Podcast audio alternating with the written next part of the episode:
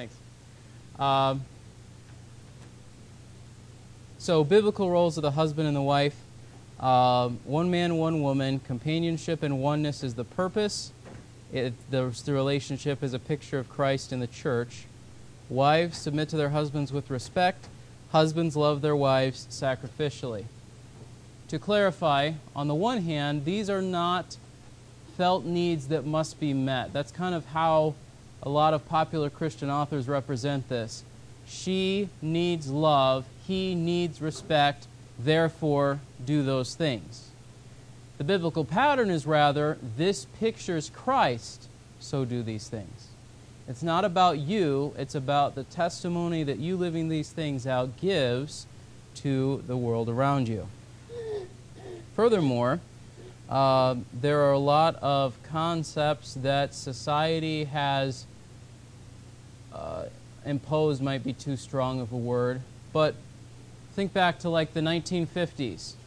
Guys went to work, women stayed at home. That's just the way that it was.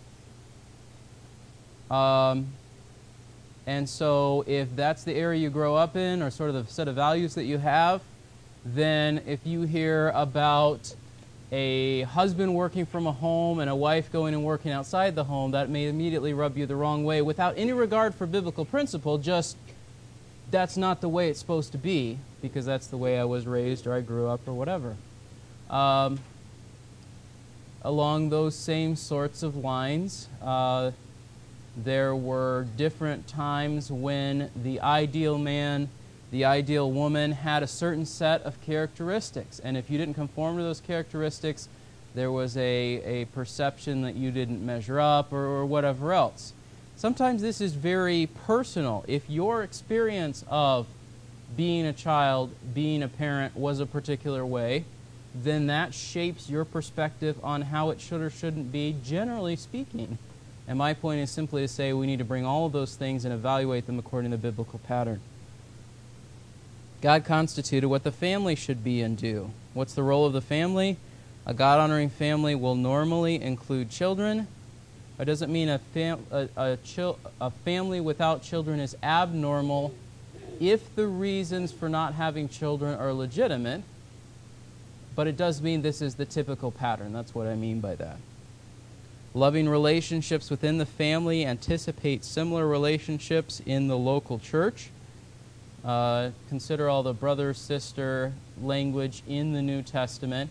This comes down to a concept of the relationships in the church paralleling family type relationships.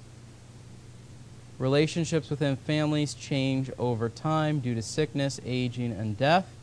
Sometimes this is just a practical observation, but there are specific examples, like in John 19, Jesus making arrangements for John to care for his mother. What responsibilities has God given to family members? Again, sometimes there are all sorts of ideas that go into this. Children are supposed to live out the dreams that their parents were never able to live up to. Or uh, children should get to do whatever they want because it's too much hassle not to do it that way, at least at first. Or, you know, any number of expectations, but the biblical ones are very simple. Parents are to teach and provide for their children. Children are to obey when young and honor throughout life their parents. And then the family roles obviously change in heaven. They're not the same sort of thing. This seems to be very much tied to an earthly existence. So the thing that I want to focus on now is this number three conflicts in parenting or raising children often arise from failure to consider God's design for these roles. Turn over to Ephesians 5, if you would.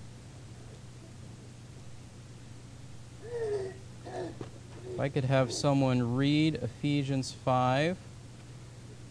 And let's see here.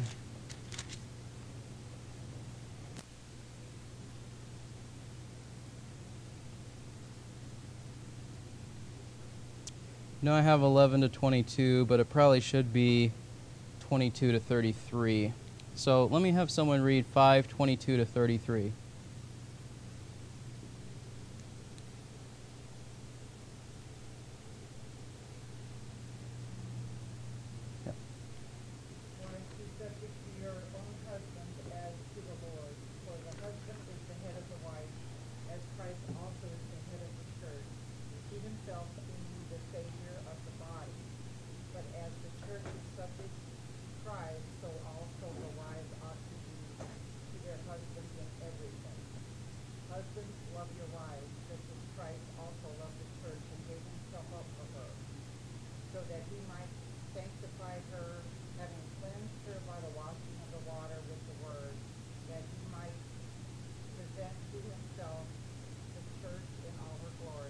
and the two shall become one flesh. This mystery is great, but I am speaking with reference to Christ and the church. Nevertheless, each individual among you also is to love his own wife, even as himself, and the wife must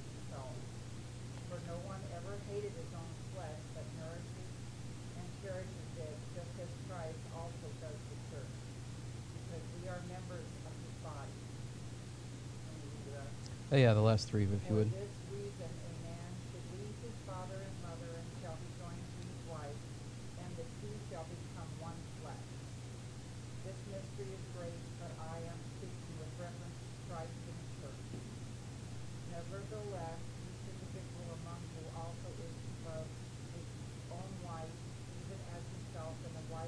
see to it that she respects her husband. All right, so as we look down through here, what are some potential points of conflict that would flow out of not following these verses? Look at the first one there.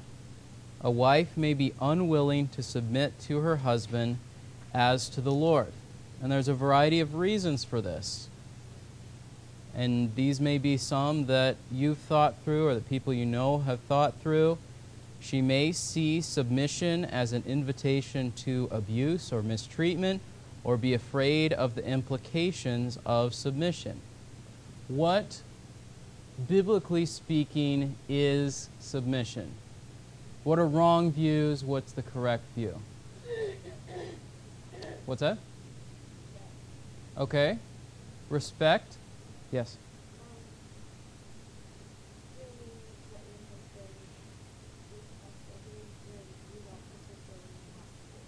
Okay. Okay. Um, we didn't look at the Titus passage, but one of the examples it gives is when she, um, it says Sarah obeyed Abraham and the things that he requested of, not even requested, the things that he told her to do is what the, I think the way that it's phrased. Um, and that's something that I think, I mean, think about your kids. You tell them to do something, and sometimes they're just like, I don't want to do it. I don't want to do it. And as a wife, you're probably going to feel the same way. And the point of discussion, the, the, the point in question is not, is it a good idea? Do I agree with it? The thing is, God has given him the responsibility to lead, and you need to follow what he is doing. Obviously, there are clear exceptions to this. If he is telling you to do something specifically sinful, if he says, go steal some money so that we can pay this bill, that's wrong. Don't do it. If he says, I want you to take the trash out, and you're like, no, I don't want to take the trash out, that is not a legitimate reason to ignore what he is saying.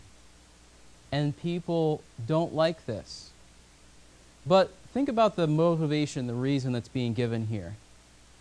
As the church is subject to Christ, so the wives to their husbands and everything. If you give an example to your husband, to the people around you, of obedience, then that gives a picture of the way the church is supposed to be obeying Christ. And if you don't, then it also gives sometimes a poor picture of how the, the, the church is supposed to be. Um, submission is not, and this was something that sometimes people would say, it's not being a doormat. It's not don't have any opinions, but it's recognizing that he has final responsibility. Sometimes that means he is going to make wrong decisions. But you know what that means? It's not your fault if he makes the wrong decisions, which is both a blessing and potentially a frustration, but that's the way that God has set it up. Um, he has accountability to God for what he does and doesn't do well. She may have, secondly, adopted unbiblical perspectives about her role as a woman from the surrounding culture. What are some unbiblical perspectives about a role of a woman that are part of our culture today? Okay. What else?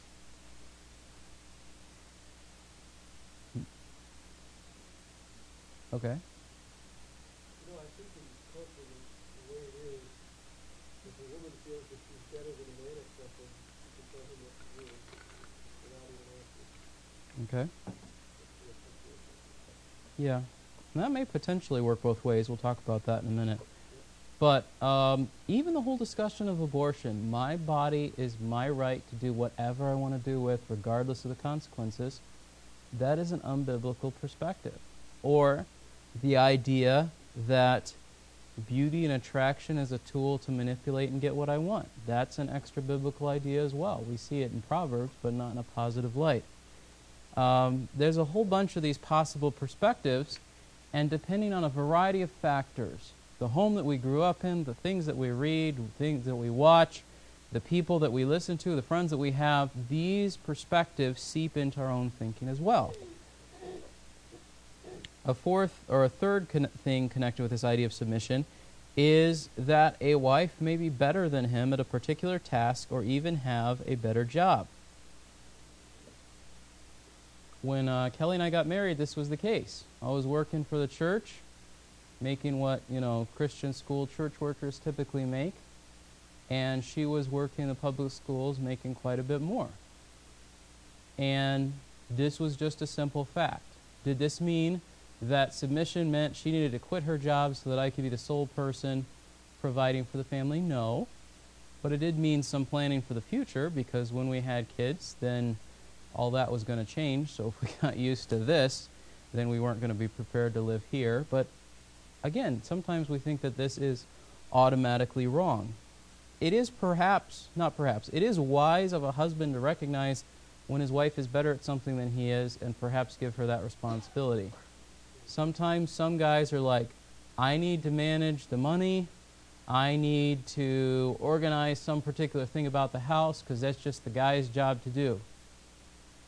If your wife is better than you at fixing cars, don't be stubborn about it. if she is better than you with money, don't be proud and be like, I'm the one who's going to do it if she's better at it. Um, you know, maybe the. I, it's silly for us to argue over these things and assign value based on particular skills and ways in which God has gifted us. So, acknowledge and recognize each other's strengths and weaknesses and don't have a, a perspective that says, here are the 10 things the guy must do, here are the 10 things the wife must do. As long as it doesn't violate this biblical principle, it honestly doesn't matter which of those things someone does. Um, you know, there are cases in which was talking with uh, a fellow that we met, he's parent of one of Maggie's classmates. Um, he's had a significant number of health issues, and so he hasn't been able to work consistently. And his wife works and has a good job, and so um, a lot of his time is spent helping take care of the kids.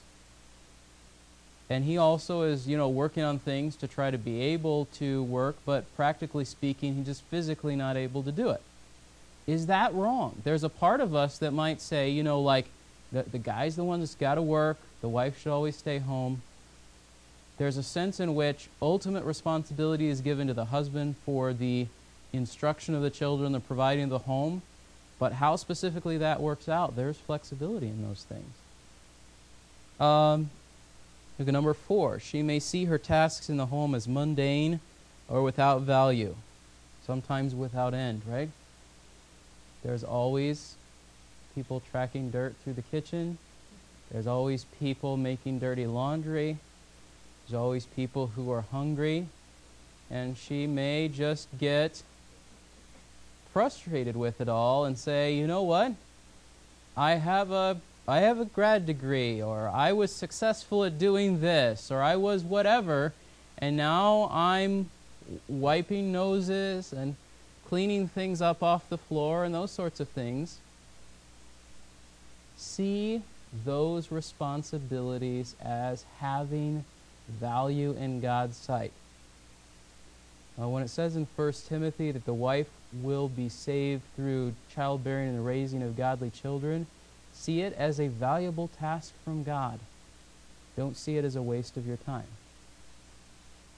along those same lines, guys, we have responsibility not to make that task unnecessarily hard, to ignore when your wife is overwhelmed, to uh, be lazy around the house just because, well, I've worked all day. Well, it's not as though what she's doing stops just at a certain time of the day, you know? Fourthly, she may be married to an unbeliever and believe that he cannot be converted. Certainly, God can save anyone. That doesn't mean that he will. That does not relieve the responsibility to submit, given that the things he's asking her to do are acceptable to God. They may be unreasonable, but as long as they are not sinful, she has a responsibility to try to follow his leadership. Secondly, a husband may fail to love his wife as Christ loved the church. Think about that phrase for a second. As Christ loved the church. The wife's phrase was, as the church is subject to Christ. The husband's phrase is, as Christ loved the church. How much and how far and to what extent did Christ love the church? That is an impossible task to live up to, but God gives us grace to strive toward it. In what ways may there be a struggle here? A husband may believe his responsibility to lead, or the fact that his wife has different physical capabilities gives him the right to treat his wife as inferior. This is the guy who says, I'm stronger than my wife, so I'm better than my wife. That's stupid for a variety of reasons. Your strength will fail. Um, the whole point of this is not so that you can show that you're better in some sort of competition. It's for you to use the ways that God has gifted you to serve her. Secondly, he may have adopted unbiblical perspectives about his role as a man from the surrounding culture. What are some of these? Unbiblical perspectives on manhood from the culture around us. Okay. I deserve a certain lifestyle, which you know could go for men or women both. But what what else? In the way that a man should treat women, what are some unbiblical perspectives? Okay. Okay. All right. What else? Okay. What else?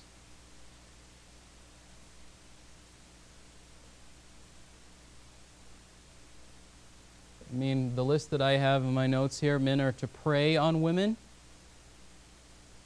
men are to lust after women, men are to mistreat women. Or, ironically, even sometimes at the same time, men are to sort of be these uh, overgrown babies that just sort of everybody takes care of them. Um, men and women are the same, so let them do whatever they want. It really doesn't matter. So, all of these perspectives, if they are ruling the way that we behave, are going to lead to tension because they're in conflict with the way that God has laid out things are supposed to be. I mean, some of them are, are, are obviously sin.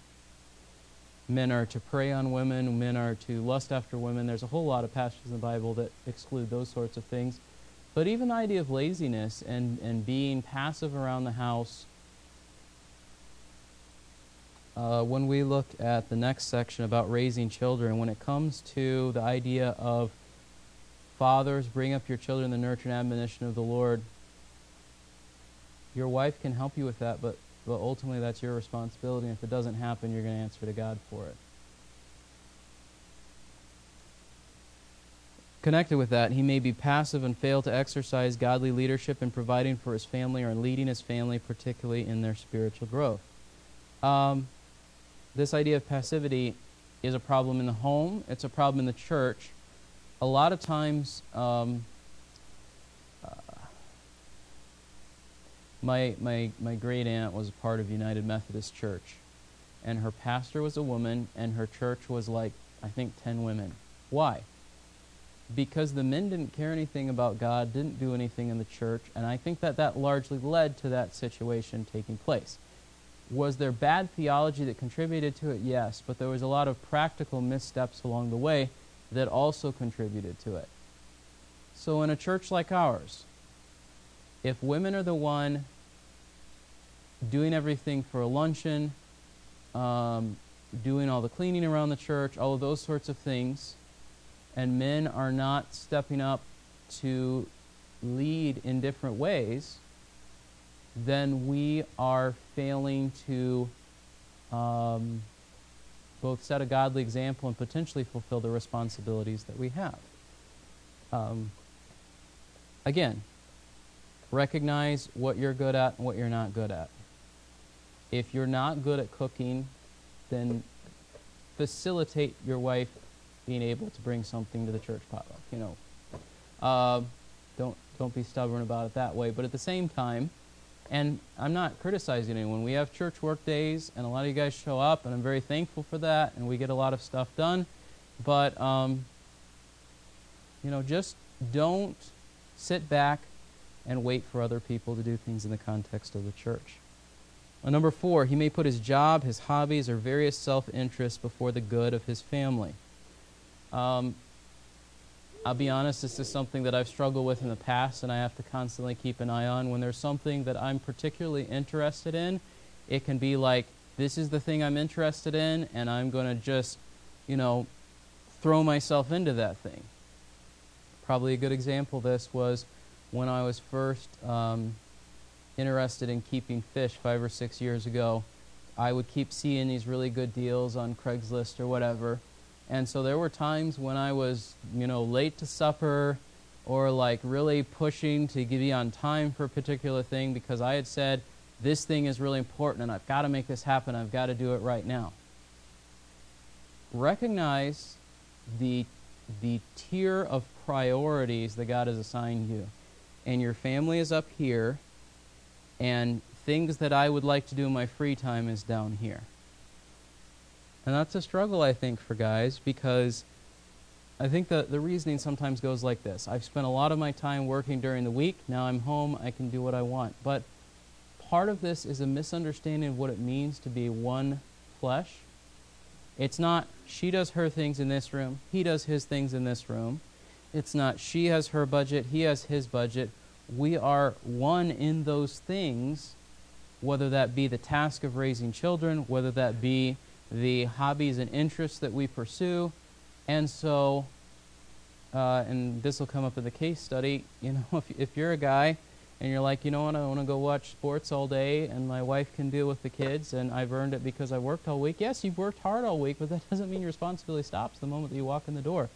And that is such a struggle because that's like the stereotype. 50 years ago, it was dad gets home, he gets handed the paper and his cup of coffee, sits in the recliner. Now it's dad gets home and he goes down to the basement, turns on the TV, or he goes and hangs out with his buddies, or whatever else it might be. And that's just accepted as normal, but it's not following the biblical model. Number five, he may be married to an unbeliever and thinks she can't be converted. I don't have to love my wife because she doesn't love God and she makes my life difficult, you know, whatever else it might be. And the example of Titus would say God has the capability to convert your spouse, and even if he does not, you still have a responsibility to show love and fulfill your biblical responsibilities. Thirdly, either spouse may reject the biblical pattern of love. Love seeks the good of the other for the long haul. I think that this is important because sometimes people think that love is only exclusively, primarily, that feeling you get when you look at someone and you're just like, my heart is filled with this feeling of joy, excitement, pleasure, happiness, all of those sorts of things. If that is exclusively the basis of your relationship, it's going to struggle or fall apart when anything difficult comes up because you may not always have that. That person may be sick. That person may um, know you have a headache and they're chewing too loud. Or um, you know, that person that you thought was perfect leaves his socks on the floor. Or the list goes on. Are you going to love the person that you have committed to in the presence of God despite all of those little things for the long haul? Secondly, love is evidenced by action as well as affection. Um, John Piper gives the example of um, there's this dynamic here. Husband comes home, buys his wife a dozen, buys his wife a dozen roses, comes home, I give these to you because it's my duty to show love to you. How's that going to go over? Yeah.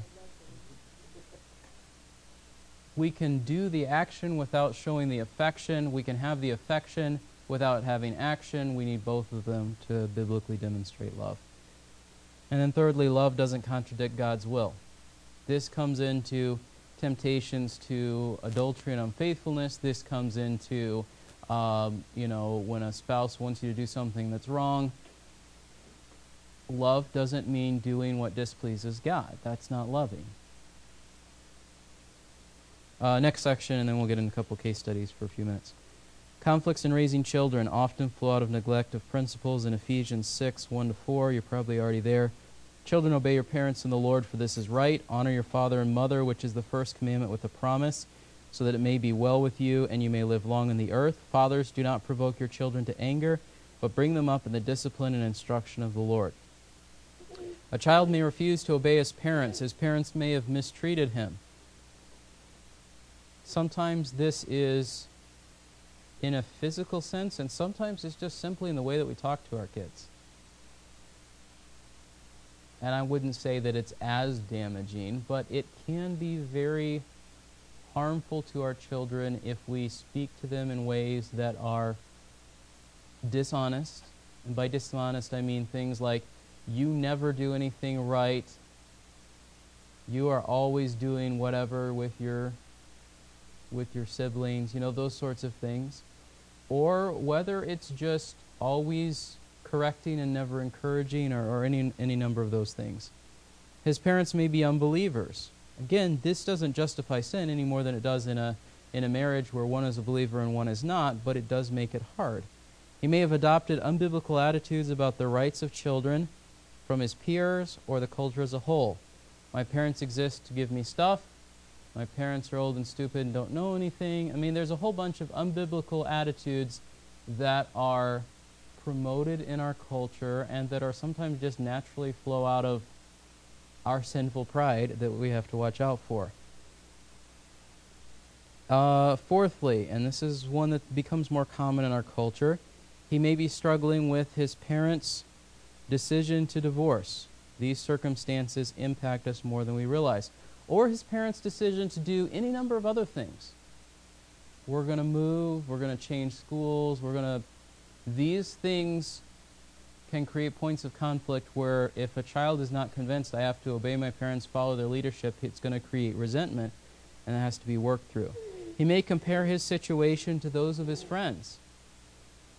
Billy does this, Sally has that, and again, just creating right expectations. A parent may drive his child to anger.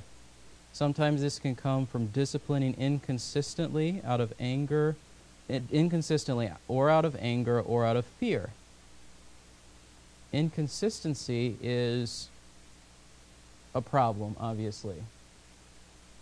If you say to your kid, stop doing that, or else, and the or else never happens, or it happens randomly, that doesn't teach him obedience, that teaches him to manipulate the situation.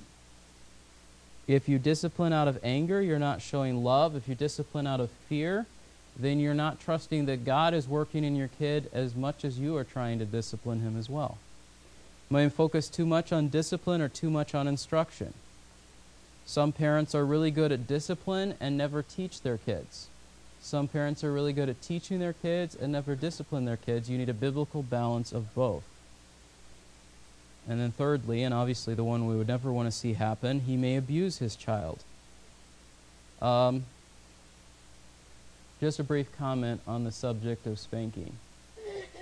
Some people have taken one verse in Proverbs and maybe a few other passages and taken that as the be all and end all of what it means to properly parent a child. Um,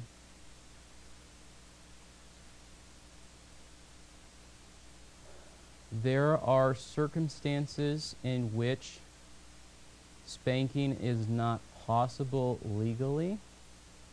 There are circumstances in which it is not wise societally. And regardless of those factors, we should also recognize that discipline is a whole lot more than those sorts of things. There are some children for whom the threat of temporarily and localized physical displeasure is not particularly motivating. And some people's response is to say, well, that means I just got to do it more and more and more, or whatever. If we're not connecting with our kids, sometimes we blame the method, but the method is more than just one verse in Proverbs. And sometimes we fail to recognize what's going on and and I'm not saying that the solution to discipline is just give your kid a hug all the time. But I am also saying to recognize discipline is a process that includes teaching them what's right, consistently following up on what's right. Sometimes it's as simple as they're screaming about a toy at the store, and you say, you know what? We're going to go shopping another day, we're going to go home. And that can speak volumes to them about your priorities, their role, all those sorts of things, just as much as if you say, you're going to get three swats when you get home. Sometimes people will say, well, let's do the whole grounding thing instead. Sometimes I think people do that because it's convenient. But sometimes there is wisdom in saying, you're angry about this. We're not really going to have a profitable conversation about it right now.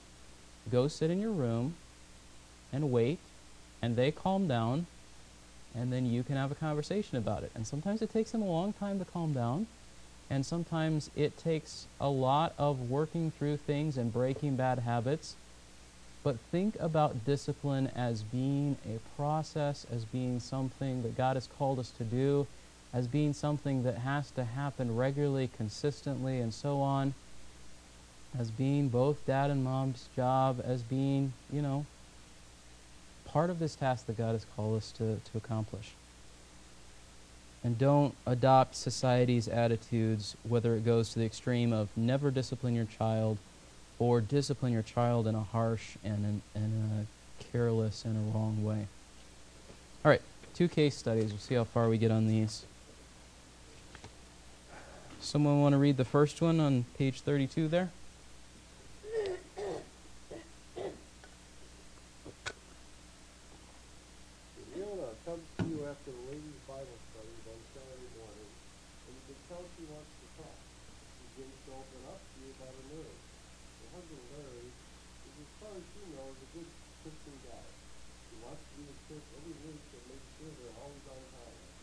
During the week, he does a lot of things that seem really selfish. When he gets home from work, he only wants to play video games or watch TV by himself. He's often not home for meals because he works 60 hours a week very often. On weekends, he's always busy either helping out with church activities or else going fishing with his friends. Despite having a good job, she almost never lets her have any money to buy things. So she feels like the house is fully decorated and her wardrobe is very outdated. With her two kids, ages 5 and 9, she again, Mary rarely spends time with them. She's brave about giving them huge presents for their birthdays or taking them on big vacations every few months, but she ends up having to help with the homework and science projects plus keep the house clean. To pray with her and ask if she will see if Larry would like to come over and chat with you and your husband. All right. Any things that stand out for you, to you from this?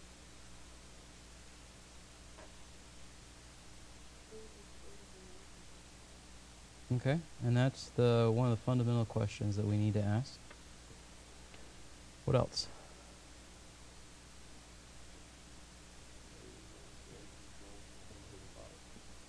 In what ways? Okay, but the okay, okay. What else? I knew from what they spoke. Oh, uh, are it are either of them Christians?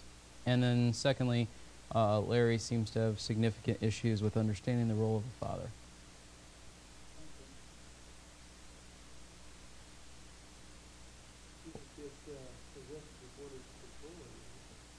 Okay.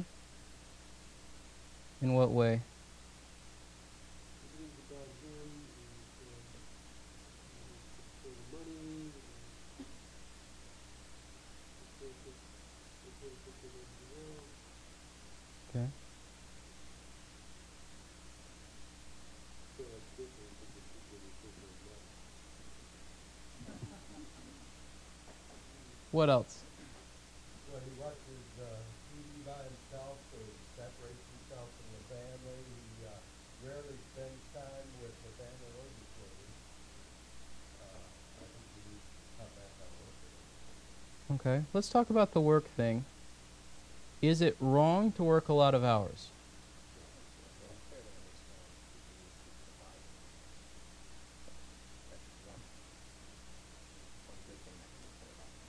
Okay.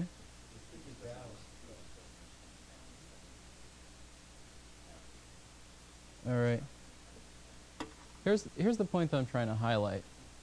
It is not wrong to work 60, 70, 80 hours a week if you need to do it to provide, if that's the nature of your job, if you can still fulfill your other responsibilities. The the problem I think comes in when you say, I'm going to work this many hours a week. I'm going to do all the things I want to do with my friends. I'm going to have all the time I want to relax. Because there's not enough hours in the week to do all of, and, I'm going to fulfill my responsibilities as a husband and a father. There's not really enough time in the week for you to have a very demanding job, do everything you want to do with your hobbies every week, and have a bunch of time of relaxation and still minister well to your family. One of those things has to give, and often the one that gives is time with your family and fulfilling godly responsibilities of leading and training them. Um, and, and, and we can ask ourselves, and this is something that we need to ask ourselves. There's a biblical balance, and this goes a little bit back into the one about work from last week. There's a biblical balance between providing you for your family and what does he seem to be doing um, in terms of his attitude toward money, providing, and uh, time with his family? What's sort of the dynamic there? Okay, that's part of it. What else? Okay. Yeah, but he's give, he's doing nice things for his kids for their birthday party. But is there any issue with that whole? Yeah, the underlying problem is. Okay. Lack of relationship. Okay. Relationship, I think, is the thing that I'm trying to get at.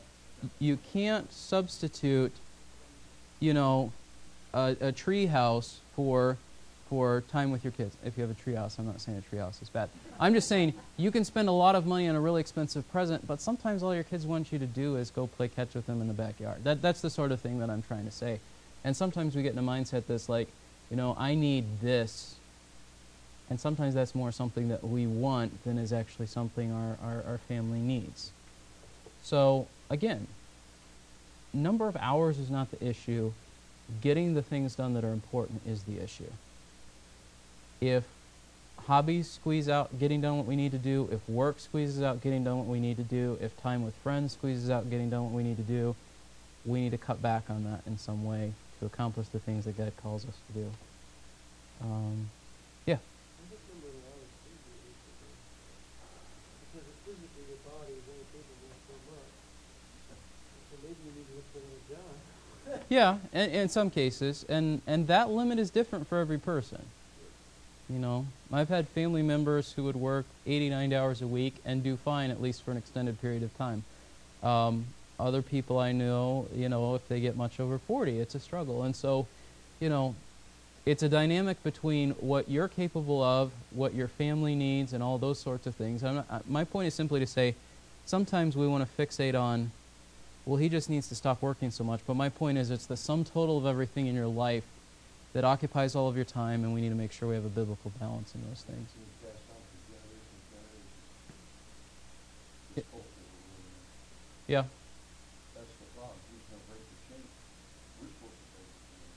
Yeah. And I think that we accomplish that by going back to, you know, God says, here's the things you got to do. Yeah, good.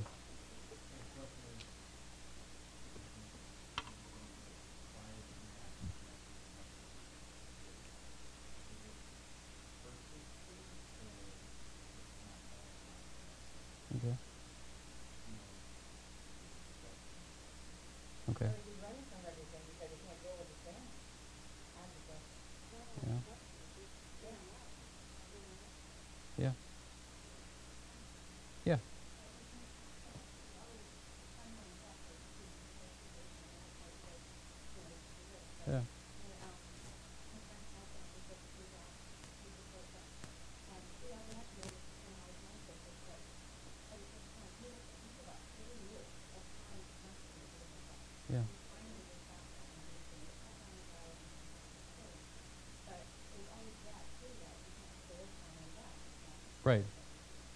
Yeah.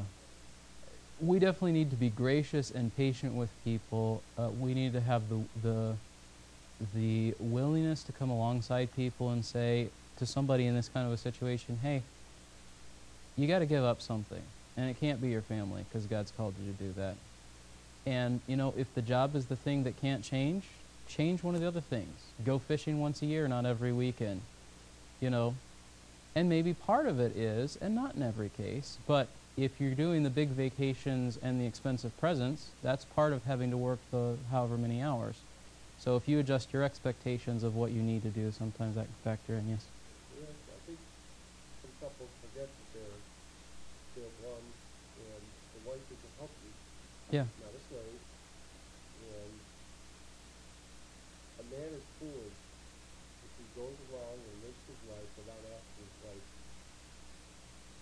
what do you think I'm messing up? yeah, You know, do you, are there things I need to work with, you know, to get better at and stronger at? What do you see that I'm not doing? sure. And then vice versa. Yeah, You know, those, those conversations have to take place, and they should on a regular basis. good. It's. Well, Yeah. Larry be nice enough to invite his family to go fishing too. Absolutely. Buy a big boat. Yeah. Uh, There you go. Look more out. And, and if it's something that his family hates doing, then he can say, you know what, let, instead of going fishing, let's go, you know, ride bikes or whatever, you know. So sometimes we're like, no, this is the thing I want to do, and everybody else is going to do it too, and, you know. Um, all right, let's go over the last case study. We don't have to spend a real long time on it, but I just want us to have this same sort of discussion briefly. I think we may need to get the door in a second. Um, someone read this one for us real quick. It's a little shorter. You help with the youth at your church. Lonnie's parents have complained to you on more than one occasion about his dad attitude and unwillingness to do the chores and help around the house. Lonnie comes in to meet with you along with his parents. Any question you ask, they have an answer for and never let them speak. You ask to meet with Lonnie alone the next time, just so you can get his perspective on things. Lonnie's complaints include, my dad never listens to me. If I get a bad grade at school or get in trouble, it's straight to my room, nobody wins, no chatting with my friends. My dad is always lecturing me too. He never encourages me or says I've done a good job. He just always, he just always telling me how I can do, do it better. I wish dad was like mom. If I get in trouble when she's the only one home, she just scolds me and then I go right back to doing what I want. You tell Lonnie you'll talk to his parents, and the plan is to meet all together again the next week. Okay, before we discuss that, um, somebody unlock the doors real quick if you would. I got it. Oh, there, you're good. Okay. All right. Great. Um, so, thoughts on this one? Good things, bad things, things that should be worked through.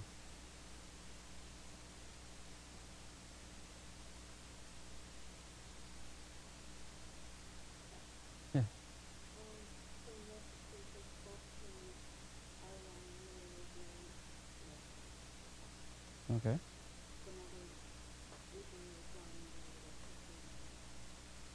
What's she doing?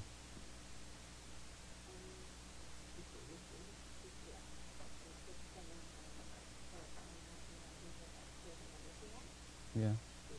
And what's the what's the dad doing poorly with discipline? Yeah. Well, negative, he's not balancing, you know, what he does well and criticizes everything he doesn't do well, and that never works. And when the parents don't see eye to eye on the discipline, Yeah. it's a big red flag. Sure. Okay. Good. Dad, the only, the only fact you have Yeah. is when they're all together and they wouldn't let him the only fact you. Right. Everything now is, Well. he's telling you what he sees, Right. and you don't know what's really going on, so you have Sure. to hmm. kind of figure that all out. And that's what you assume there, okay, you all facts is important to us. Okay. Good. Yeah.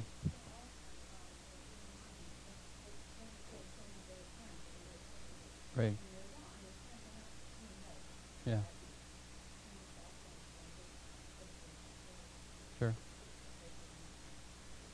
So, are they Christians? Getting the facts and uh, making sure that they're all following what God would call them to do, whether that be disciplining properly or obeying even when your parents aren't perfect. So, yeah. I think those are all excellent points. All right, we'll wrap up there. Let's close with a word of prayer. Lord, we thank you for this opportunity to look at these truths. These are uh, daily and difficult, uh, just uh, relationships to do well in a way that honors you and sets a godly example. Just help us to do that and to bring you glory in it in Christ's name. Amen.